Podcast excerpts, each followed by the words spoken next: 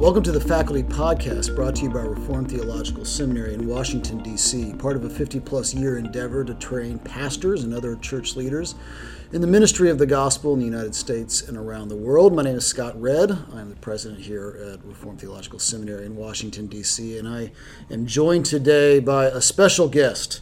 Uh, Dr. Rufus Burton, senior pastor at First Presbyterian Church in Martinsburg, West Virginia, and an instructor in church history here at RTS Washington. It's great to have you, Rufus. Scott, it's great to be with you. It's great to be here at RTS. Timo, it's good to be with you as well. Um, thank you for having me on.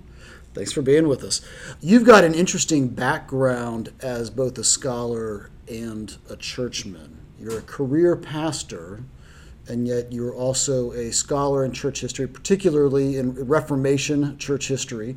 You, you, did your MDiv at Princeton. You went on to do your PhD at King's College under the late Colin Gunton. And you've now, instead of going back into seminary and going back into some sort of educational environment, you went back into the church. And that's where you find yourself now, still serving as a senior pastor. So, so can you tell us a little bit of that story? How did you discern your call? How did you how did you get to this place in life? Sure. Okay. How long do we have? I mean, that's a, a, a, a longish story, and I'm conscious of the fact that um, Presbyterian ministers communicate with each other in weird ways, talking about their their call, and I'm aware that people are actually interested in what RTS has to say in podcasts. I'll try not to up the boring quotient um, for these podcasts. The um, so, my call to ministry really came when I was 18. And through a, a series of events, was doing a, a, personal Bible study through Matthew's Gospel in the midst of a homelessness crisis in Portland, Oregon. Hmm. And some of what I realized or began to feel in a new way was the tension between um, life as we know it in a, in a sinful, fallen, and broken world, and life in the kingdom of God. And what would it be like if more people were captured by Christ's vision of humanity? And so I began very loosely to feel and um, explore this call to ministry, which I then um, uh, shortly after that, we moved to Hong Kong for a bit, followed my father's work, came back. Um, that was a jarring experience just in terms of the, the um, cultural dislocation, uh, the culture shock. Um, sure. Moving to China, moving back from China. What did your father do? Um, he worked for Dana Corporation. They make car and truck parts, and they okay. were setting up an aftermarket parts distribution network, um, like Napa. Interesting. Uh, because what happens is um, to drive a car on a public road in Japan, car or truck, it must meet current safety standards. You can't have a car that met old safety standards. So the government buys up all the trucks and then floods the Asian markets with all these five year old Japanese cars and trucks. So there's a massive market for um, uh, used car parts throughout Asia just to keep these you know Japanese cars and trucks on the road.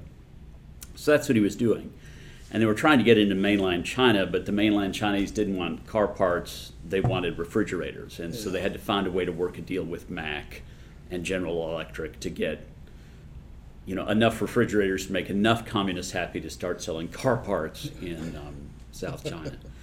so I mean, that's what he was doing, and um, so I went off to college exploring that call to to ministry and thinking my career would either be radio or, or ministry. And found a college that still offered a degree in rhetoric. And I thought, you know, there's a thing that would be good to do, uh, you know, either in radio or in, in ministry, no rhetoric. Well, what I discovered, what that means is you read Aristotle outside of the philosophy department. Um, which is frankly a good place to read Aristotle outside, outside the philosophy department. Right. So uh, did that and um, really discerned the call to Presbyterian ministry. So I'm a Presbyterian by birth, conviction, education, and experience. So when I was a kid, my brother and I would ask religious questions. the answer we got was out of the shorter catechism. You know, just clearly. I mean, the, we didn't ask questions about what the meaning of life was because clearly it's to glorify God and enjoy Him forever. We didn't have to know about right or wrong because we knew that sin was any want of conformity unto or transgression of the law of God. You know, we knew that Jesus Christ is the only mediator of God's elect. And, you know, not that my parents sat us down to kind of work through all the questions of the catechism, but just whenever we asked, that was the answer that we that we got. So I come then from a long line of clerks, elders, deacons, um, long line of Presbyterians, the last of whom to seek the, the teaching eldership did so in front of the Presbytery of Cincinnati in 1812. And he went to the Presbytery of Cincinnati convinced that he was called to be a missionary to the Indians in Indiana. Right? So Indiana is not yet a state. It's clearly Indian territory. These people need Jesus. And the Presbytery put him on the docket. And so there he was. And they ran the examination. Have you been to college? Well, no. I'm a farmer outside Cincinnati. Okay. Have you apprenticed yourself to a minister? No. Okay. Have you been to seminary? No. Okay, you're clearly not called of the Lord to be a missionary to the Indians. Well, he left the Presbyterian meeting furious and decided he was going to go nonetheless and start an independent Presbyterian mission to the Indians in Indiana. And so he made it just as far as the Indiana border, which is not all that far from Cincinnati, and was felled by typhus and languished um, wow. ill and who should come upon him but a group of Indians who have just been converted by a Methodist missionary, who decided then their Christian duty to return him to his farm in Cincinnati, which they did. He recovered and decided that indeed the Lord had not called him to be a missionary to the Indians. it's a good external blocking. yeah, yeah, yeah, no, precisely so. Yeah. And so, um, uh, which then kind of made us you know, since then, as a family, suspicious of, of the folks who'd want to pursue the, the teaching office in the church. And so, um, you know, at the time in my family, the way it worked was if you wanted to be in the Presbyterian ministry, you had to go to the seminary of the Presbyterian Church, which is Princeton. So there I went. And at Princeton, what I um, fell in love with was theology, exegesis. You know, I, I could do studies well, but I, I uh, unlike a lot of my classmates, did two church placements. I guess um, in our in the test context, that's an internship. Um, did two just because I loved it, wanted to do more, um, wanted to be in the church, wanted to see the way the Lord was moving in people's lives, and um, you know, renewing minds by transforming hearts. And that was a remarkable thing to see and be a part of. And what I realized was that the stuff I was learning in seminary was directly applicable to um, the stuff I was encountering in local churches with high school students, with, with grown adults. Um, suddenly it all makes sense. Um, you know, when the Cappadocian Fathers are writing about baptismal orthodoxy, what does that mean that we're baptizing in the name of the Father, the Son, and the Holy Spirit? Mm. You know, what does it mean that the Holy Spirit is the Lord, is God? What does that mean in the life of people? And I love that your example is the Cappadocian Fathers. That's good. Oh, yeah, clearly on, on, my mind. Yeah, and um, and so you know, this is the kind of stuff that comes that comes up and that, that you know Christians still grapple with, wrestle with. And so, you know, again, growing up, um, uh, my father was ordained deacon at First Church in Fort Wayne, Indiana, and my grandfather was a trustee at Second, well, at Old First Church in Indianapolis, then Second Church in Indianapolis. And, you know, my uncle was clerk at Second Church, and was, um, you know, all the ministers I had been exposed to had British degrees. I mean, it's just what you did. You, you went to seminary and then you went to Scotland, right? And that's how you knew the Presbyterian minister you wanted because they had a Scottish PhD. And I thought, well, you know, is, is that a thing I want to do? Because clearly I want to be one of these kinds of preachers who's at, you know, First Church Fort Wayne or Second Church Indianapolis. Or, you know, some numbered church in some big city, someplace, this was the career goal. Um, keep in mind that when I was growing up in Indianapolis, there, there was a 16th Presbyterian church. So, wow. You know, clearly, you know, I'm aiming for I don't know. You're looking for somewhere in the seven to ten. Range. Yeah, yeah, precisely. Yeah, yeah, you know, okay. maybe I'll make it as high as 4th uh-huh. And so this was, um, you know, this was motivation to look for um, uh, for further work. And you know, when I was there, Princeton was really set up to encourage you to study much more deeply. One of the things Tom Gillespie would talk about was the fact that you know, the Reformed tradition rides theological shotgun for the church. Hmm. And if you want folks who have thought deeply, if you want folks who know their theology, they want to know how it has cash value, and they want to know how to answer the question, so what? You're generally going to want to look for a Presbyterian. You're certainly going to want to look for a Reformed person. Hmm. And, and I took that very seriously because I had.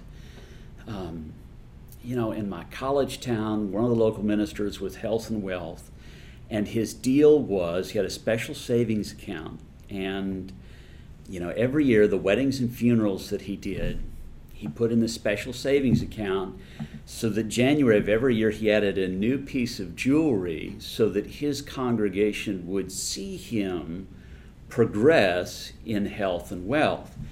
And by the time I showed up, he was he had he had eight rings. He hadn't yet put rings on his thumbs, and you know, many chains around his neck. And coming from a family that's still kind of suspicious of, of wedding rings for kind of because that's that's men wearing jewelry, right? Right. Um, you know, just to a see bit of a culture clash. Yeah, yeah, yeah. I mean, yeah. just to see some dude trying to ostentatiously display wealth on the basis that this is a clear sign of, of the blessing of Jesus. Yeah. Um, huh? Right. I mean, it's just it as a Presbyterian, it's just not anything I'd ever been exposed to, and I thought it was just really kind of strange and weird. And you know, I'm not convinced that this would have been Paul's advice to Timothy. You know, the way to impress your elders you know, clearly roundabout or, hey, folks in Ephesus, look, I've got more rings. I mean, that's just, we sold extra tents this year or something. Mean, it's just not going to happen. And so um, I knew I wanted to know more. And so I went to Bruce McCormack and asked him, you know, I'm feeling this. Uh, this sense of call to further study. I mean, and you know, seminarians, you've got to use that kind of language to seem you know, pass Serious. or something. Yeah. So, yeah. you know, filling out this call, he says, "Well, do you want to teach or do you want to be in the church?" And I said, "Yes." And he says, "No, you've you've got to pick here, Rufus, because if you want to." Um, be in the church, I'm going to send you someplace else than if you want to to teach.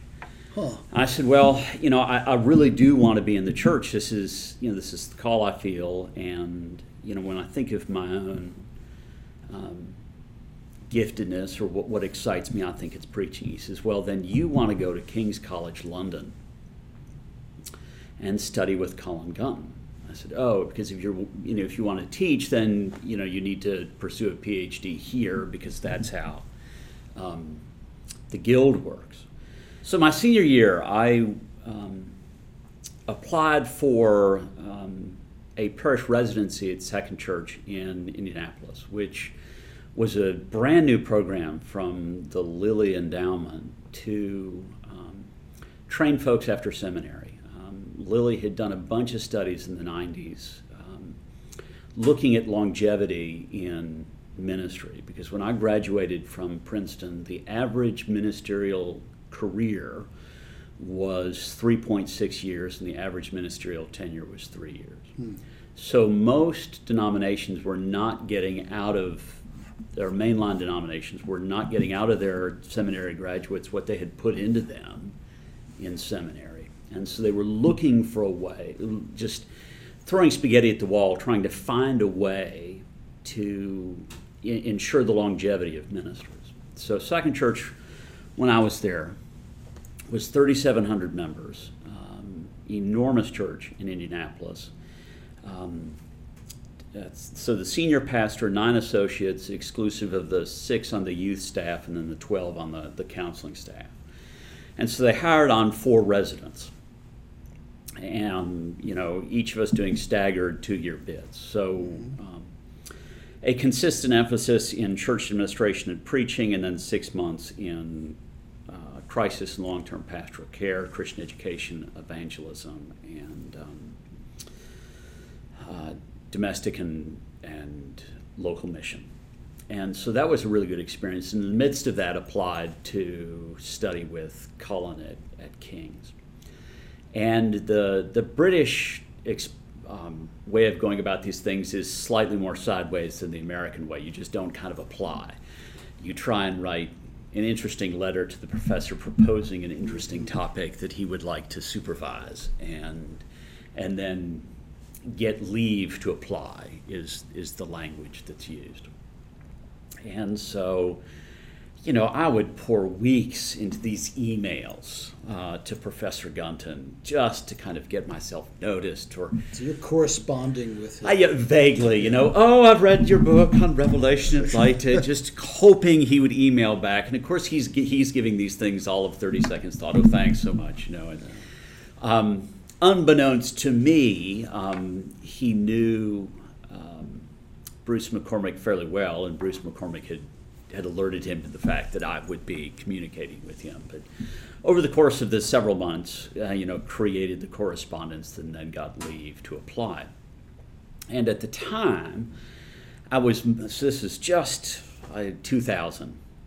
Um, I had just discovered that James Ussher, Archbishop of Armagh, was the textbook theologian for the Westminster Divines.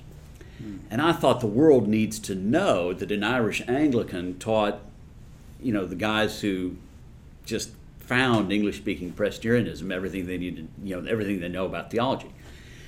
And this was going to be just this groundbreaking thesis. And so, you know, months before leaving for Britain, uh, met my wife. Weeks before leaving for Britain, married my wife, wow. and you know, we arrive in Britain kind of six weeks later, and you know, sight unseen.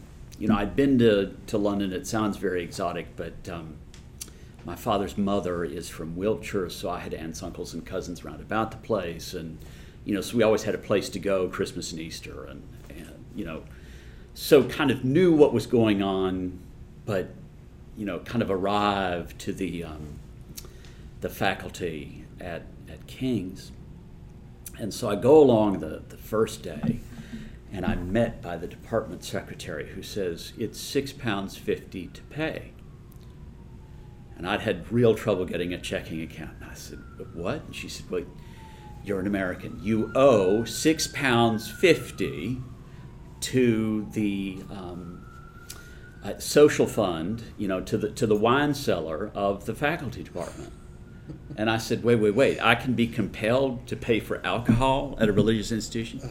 She says, "Well, yes, of course. Are you a teetotal? Will that be will that be a problem? I, no, no, no. I, yeah, I, I, I, I can't write the check fast enough, but I have never before been compelled, you know, to pay for alcohol at a religious institution like Presbyterian, like it says on the name tag, right? So clearly, so that was fun. Uh, met with, met with Professor Gunton, who said, "Yeah, you know, we, have got a conference in six weeks yeah. um, with Oxford and um, with Leeds. You know, why don't you present your thesis idea there?" And so I go back and, you know, tell my new bride that this is great. I've got to write the conference paper. And so I spend the next several weeks writing this conference paper. So I'm in the British Library and I think I'm working very hard and it's all just coming together and Archbishop Ussher Armagh, it's all just going to go. And so the conference comes and they clear out the, the main dining hall at King's. And they, they put me at a table with several other kind of first year PhDs. And um, the thing about first year PhDs is they're not very different than peacocks. And, um, you know, having been to Princeton and having, you know, you know, been two years in the parish, I too can, you know, just do You that your full plume thing. Yeah. Oh, yes. display. And um, Okay. and crow with the best of them. And so, across the table, it's a circular table, so I say across, but across the table for me is um, John Webster, then the, the Lady Margaret Yeah. Professor of Divinity at Oxford. He says, well, that's, that's very interesting, Rufus, that you'd want to do Archbishop Ussher. I said, Yes, thank you. He said, You plan on going to Trinity College? No, I, I don't plan on going to Dublin. Oh, do you plan on going to Armagh? No, not, not really. Well, do you plan on going to the archive and find something that's been un, unpublished or untranslated? No, no. Do you have any interesting stories about Archbishop Ussher? Well, no, not at this point. He said, Rufus, that's a boring topic and nobody cares. You need to pick again. Been in Britain for six weeks, married six weeks more, and suddenly I have no idea what, what, what, I'm, what I'm doing. Well, happily, before I'd left Princeton, David Willis had taken me under the Charles Hodge professor of theology at the time had taken me under his wing and said and invited me along to a research seminar at the Institute for Advanced Study on the holiness of God, and it was an intriguing topic. And so, as I was casting around, knowing that I wanted to be in a church, knowing that I wanted to preach to real people with real lives, here's a really interesting question because who is God? What does He do in our lives? How does He do it? Mm-hmm. What does it mean to say that the Lord is holy, His people are holy, that He makes them holy? And then that's what I um, I wrote my thesis on the next three years at at King's, and it it cashes out because what makes the Lord different than the gods of the nations is that He's holy. His people are holy. They're different. Um, they're set apart. What does it mean that His people are still holy, are like Him? So here you have this crowning attribute of you, if you if you will, of the Lord, and it is it's communicable. And so, what does it mean that this communicable attribute is shared with His people? And how do we see that lived out? And how is that different than just some kind of uh, rigid morality? And so, those are you know questions that I've continued to kind of um, look at and wrestle with, and you know the degree has been um, has been helpful. You know, I'm I'm helpful to my presbytery because I've learned how to think in particular ways. I'm helpful to my congregation because I've learned how to think in particular ways. And one of the things I realized I learned from from Colin. So at the time, Colin was doing what he was calling dogmatics, and that was theology that was um, historically grounded and systematically aware, and so uh, theology that knew its context both historically and knew its context in terms of the web of connections that are necessary to think systematically about things. Just a, a fascinating way to do theology because it, it grounded it much more fully in the life of the church, grounded it much more fully in the text, grounded it much more fully in Christian experience. And being a good English congregationalist, these are the kinds of things he's, Right. he's looking Right. for. And part of what he knew, being uh, Professor Gunton knew, being a close study of John Owen, was, or being a close student of John Owen's, was the importance of Trinitarianism for Christian theology.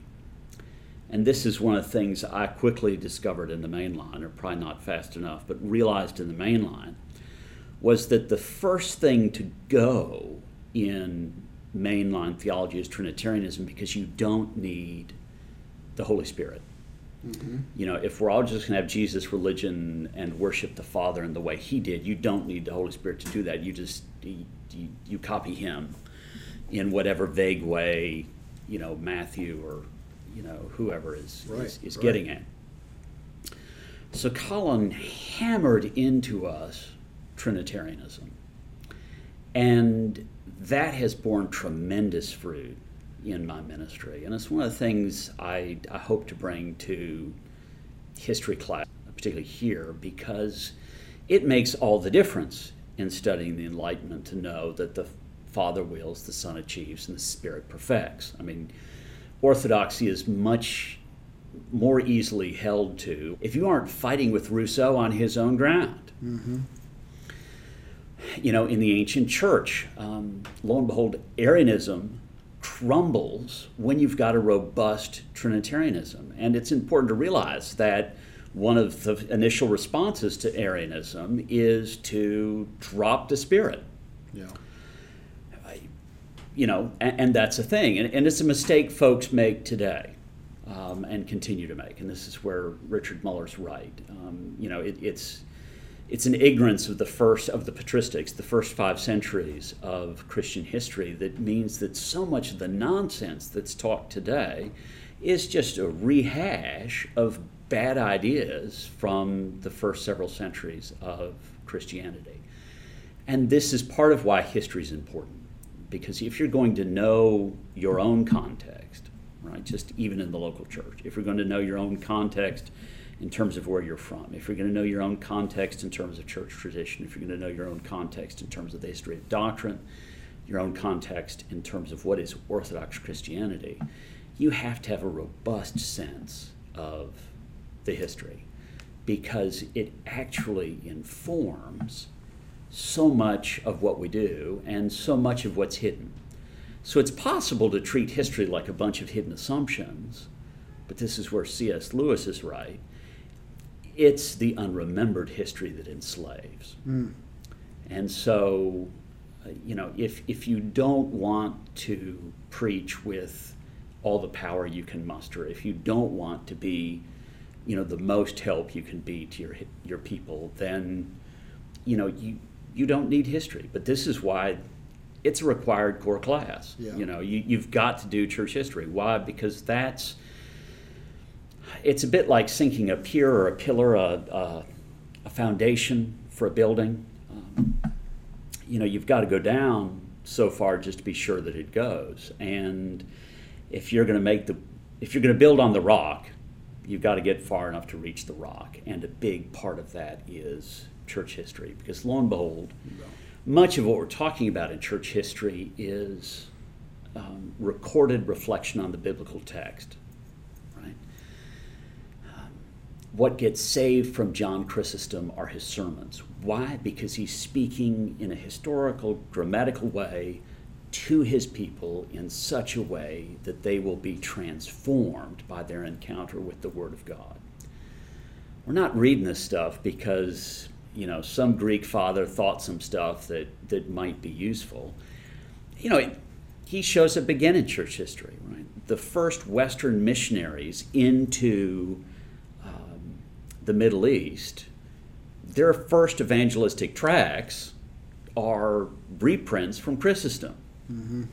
You know, why? Because he's evangelistic. Yeah. Why? Because he's grounded in the text. Why? Because his people cherished what he said because it's grounded in the text. And so, you know, what church history is, is the story of the people of God wrestling with the Word of God as they live through, um, you live here in the theater of God's glory. So, Well, let me ask. Let me ask you this: in light of the work on the Holy Spirit and the role of the Holy Spirit in the Christian life, and more importantly, in ministry and, and theological study, or more, more particularly for this situation, how does that change then the way a student at a place like RTS? How how does that change the way or influence the way that that person comes to RTS, studies God's Word, studies the application of it, studies the history of the church and the role of the Spirit in the past, to communities in the past. How does that? How should that influence the way that they're engaging with theological study? That's a really good question because it it cashes out in really practical ways. So I'll get to why it's practical for me, kind of tell a story, and then get to how it's practical for seminarians. Uh, part of my recent past is helping my church make the very difficult transition from the main line into the evangelical Presbyterian church. And part of the reason for that was realizing that um, the Holy Spirit was a, a non participant in the life of you know my mainline mm-hmm. presbytery mostly because most most preachers had no need of the holy spirit in their preaching mm-hmm. what we just needed to do was imitate jesus what we just needed to do was kind of suck it up enough to get on with it. And what that meant was that every time Paul mentions the Spirit, every time the scriptures point to the Spirit as the empowering cause, every time the Spirit is mentioned in terms of the one who joins us to Jesus and then you know brings us into communion with the Father, we had no idea what to do with that or, or what that meant, which meant then that the Trinity became an impractical doctrine. Baptism became a, a, sacrament pointing to a name that we didn't fully understand. And at the Lord's Supper, we were just baldly commemorating an event that we didn't participate in in any meaningful way. Yeah. And so we all knew that, you know, thanks to the 500th anniversary of Calvin's birth, that somehow Calvin wanted us to feel something spiritual at the supper, but we were clueless as to how that how that happened. Well, um, what we're just going to call that is what it is, and that's just liberalism or modernism or whatever you want. And this is the thing for seminarians to realize. You go to college and you figure out how to do it, and you get good at school. And you can be good at school, and then you feel this call to ministry, and you can go to seminary, and you can be good at school at seminary. Mm-hmm. Well, being good at school at seminary is different than having a robust Christian life or Christian experience, different than having a robust experience of the presence of the Holy Spirit in your life. So it's possible to kind of gut it out, right? Just to do the work, to do the exegesis, to grind it out, and not really grow in your faith or grow in your dependence on Christ, or to mm-hmm. think that what you're doing in seminary is preparing for the war there. Yeah, yeah. Well, the fact is, the war's here, and you're in it, and you're fighting it now. And seminary prepares you to do a work. Seminary is not the completion of a work. And if you're in seminary thinking that, you know, at the end of my three years, I'm going to have read the last book I need to read, you know, you, you have been sadly misinformed about the way ministry works.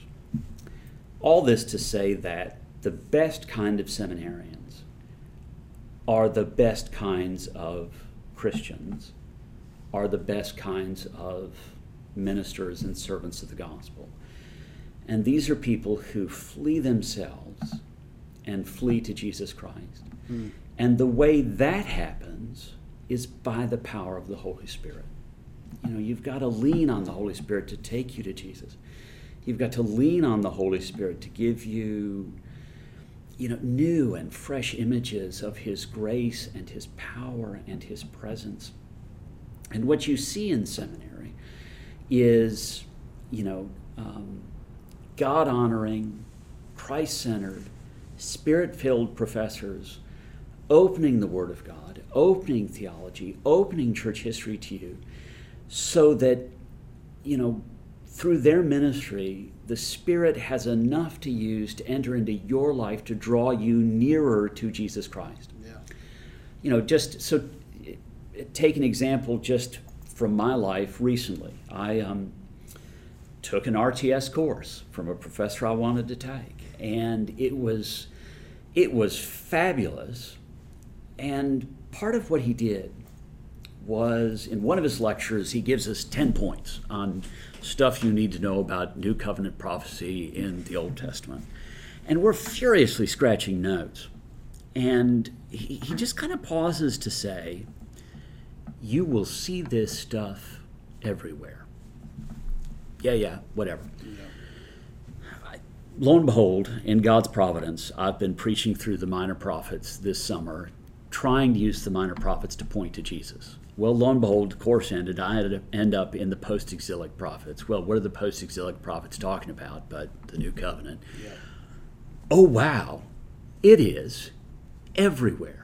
And suddenly, that rather dry list of 11 things you need to see that we're all furiously writing, wondering if he can't go slower, opens up the scriptures, but opens up the scriptures in such a way that I'm able to preach meaningfully yeah. and f- preach it in such a way that the Holy Spirit's able to use that in the lives of my people so that when they go to, and I'll be mildly controversial here, Joel, we're able to see how Joel is pointing to the Lord Jesus, you know, and the Lord being in the midst of his people. And when the Lord's in the midst of his people, how do you know that's true? What's the sign Joel gives? The presence of the Holy Spirit, mm-hmm. which is what you see then through Acts. So if you're thinking it's just my effort or just my energy or just, you know, me and Jesus are going to grind this out and I'll, you know, the Holy Spirit is some vague Wheaties, um, you know, and, and not some person of the triune God who has a ministry in my life, um, then, you know, you're going to be detached really from, you know, whatever power you'll actually have in in the Christian ministry. And so at seminary, what you find is the place to develop those habits yeah. so that you can really connect yourself to God's perfecting cause, so that you can tell people that lo and behold, the Father wills, the Son achieves, and the Spirit perfects. And you can really look to the Holy Spirit to bring to perfection, um, to, to fullness the blessings and benefits of Christ in your life. And as you see those things grow in your life by the power of the Spirit, as you see yourself grow more and more into the image of Christ, then what you will marvel at is the love of the Father for you.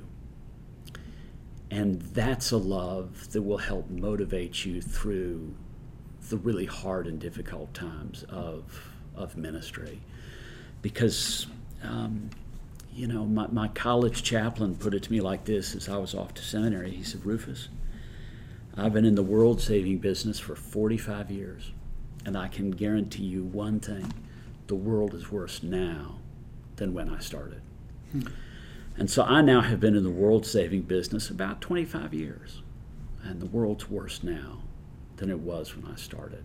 And what keeps me going is the knowledge that God loved, loves sinners enough to send his Son and his Spirit that we might be transformed, renewed, that we too might be part of the kingdom of God. Mm. That's excellent. I love that. I love that Trinitarian vision for theological study that you know, I use the word fullness, and, and I think about um, you know, the, the, the, common jokes that you hear about seminary being a cemetery or something like that. Those are the driest years of my life. I remember when I went to seminary, a friend pulled me aside and he said, Be careful, you know, guard your faith there. And I really do think what you're talking about is what makes all the difference. Sure. And I had professors too who felt that way. And were there times that I felt like I was drinking from a water hose? Absolutely, like you said, furiously scribbling down a list of ten things. You know, were there times where I was like, I have no idea how I'm going to get this amount, these amount of pages typed, and these amount of exams finished? Yeah, absolutely. but it really was, you know, my years in seminary really were a time of just personal spiritual fullness for me and for my wife because I was in a situation where my wife could take classes with me. It was great. Um, and I pray that, and I hope that for our students too. And I think I think that vision that you're laying out for it is exactly the difference that it, that it makes. Right. Well, I, um, I want to say, I, I think on their best day, Presbyterian seminaries strive for that. And I, one of the things that so excites me about RTS is the way in which that vision for theological education, a robust vision for theological education that leads to robust ministries with robust congregations, robust presbyteries, robust missions and assemblies, is what we have been about since Archibald Alexander convinced the General Assembly to do this kind of thing. And you know, the way RTS has tied itself to that vision just thrills my heart because here are a dedicated group of profoundly educated men and women who want to see good for Christ Church and for his servants mm-hmm. and are doing really good and really hard work to ensure that the students here get what I think, and, and having been overseas, is frankly a world class theological education. So that when you meet, you know, a Roman Catholic friend from Louvain, you have nothing to be ashamed of. You know, when you meet that profound Anglican, you know, fresh from Oxford or Cambridge, you've got a leg up. When you meet those folks from, you know, the the schools in Brazil, you know, you have got something to talk about because at RTS, um, you know, you were given a mind for truth and a heart for God. And, you know, I, I know that's in the tag, but that's because that's what makes the difference. And the servants of God around the world know the difference between a minister who's got a mind for truth and a heart for God and one who doesn't.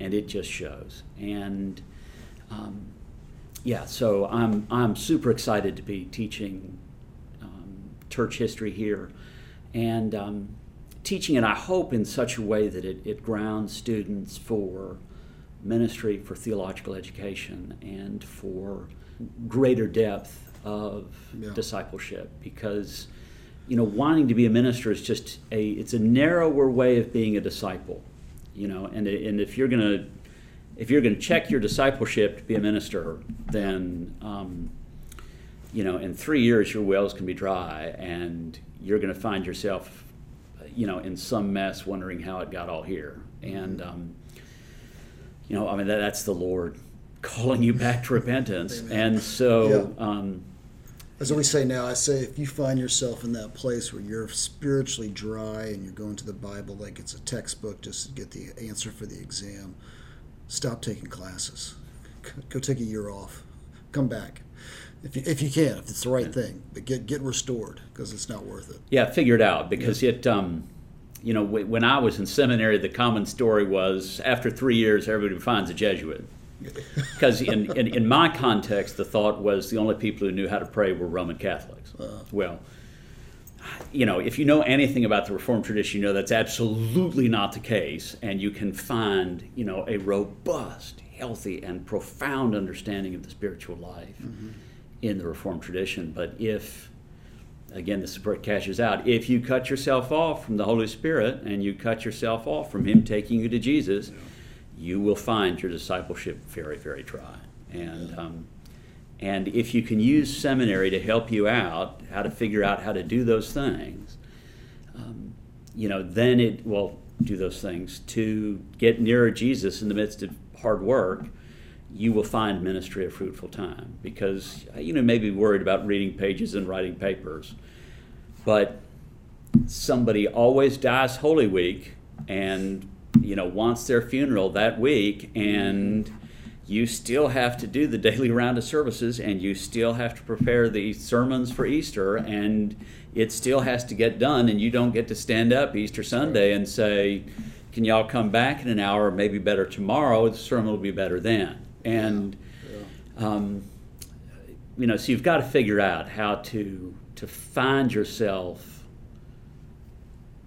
in the midst of the living waters, in the midst of you know all the trials and tribulations and crosses and losses of ministry and you know your seminary professors are actually doing you a kindness when you know they're teaching you to reach Yeah. for Yeah. you know what you can actually do and you know most congregations will give me a gimme you know you, you didn't consult as many commentaries as the professor would have like it's okay we all understand Yeah. you know ministries are hard pressed but um, you know if it's just you and your thoughts and you know maybe the study bible your granny left on her bedside when she died um, you know you can do better for jesus and the spirit will enable you to And, and deadlines are a kind of common grace in that way, aren't they? I mean, Yeah. dead deadlines get you just just get it done. oh yeah most You don't of want it my- hanging over your head Yeah, for the next no. four years. You know, just get it done. Um, generally, I have found my sermons are worse with two weeks' work than one, but you know, there we are. So, All right, so Dr. Burton, you're going to be teaching Church History 1 this fall. Yeah. fall 2021 and Church History 2 next spring. indeed, and there's a, an intensive church history one in January as well. Yep. So it, um, So keep an eye on that. And uh, if you're interested and you want to delve into this more deeply, um, sign up and come take Dr. Burton's church history classes. Thanks for being with us, Rufus. It's been great to talk to you. thank you very much. I've appreciated the opportunity, Scott. All right. And to everyone else, take care.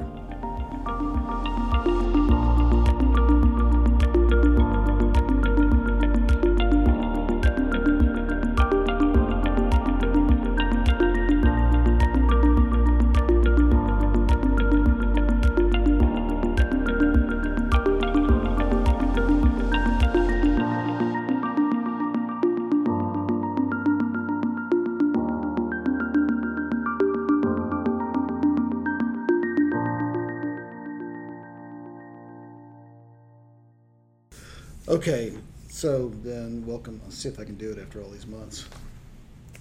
I got to do it right. Okay. Welcome to the faculty bod. There we go.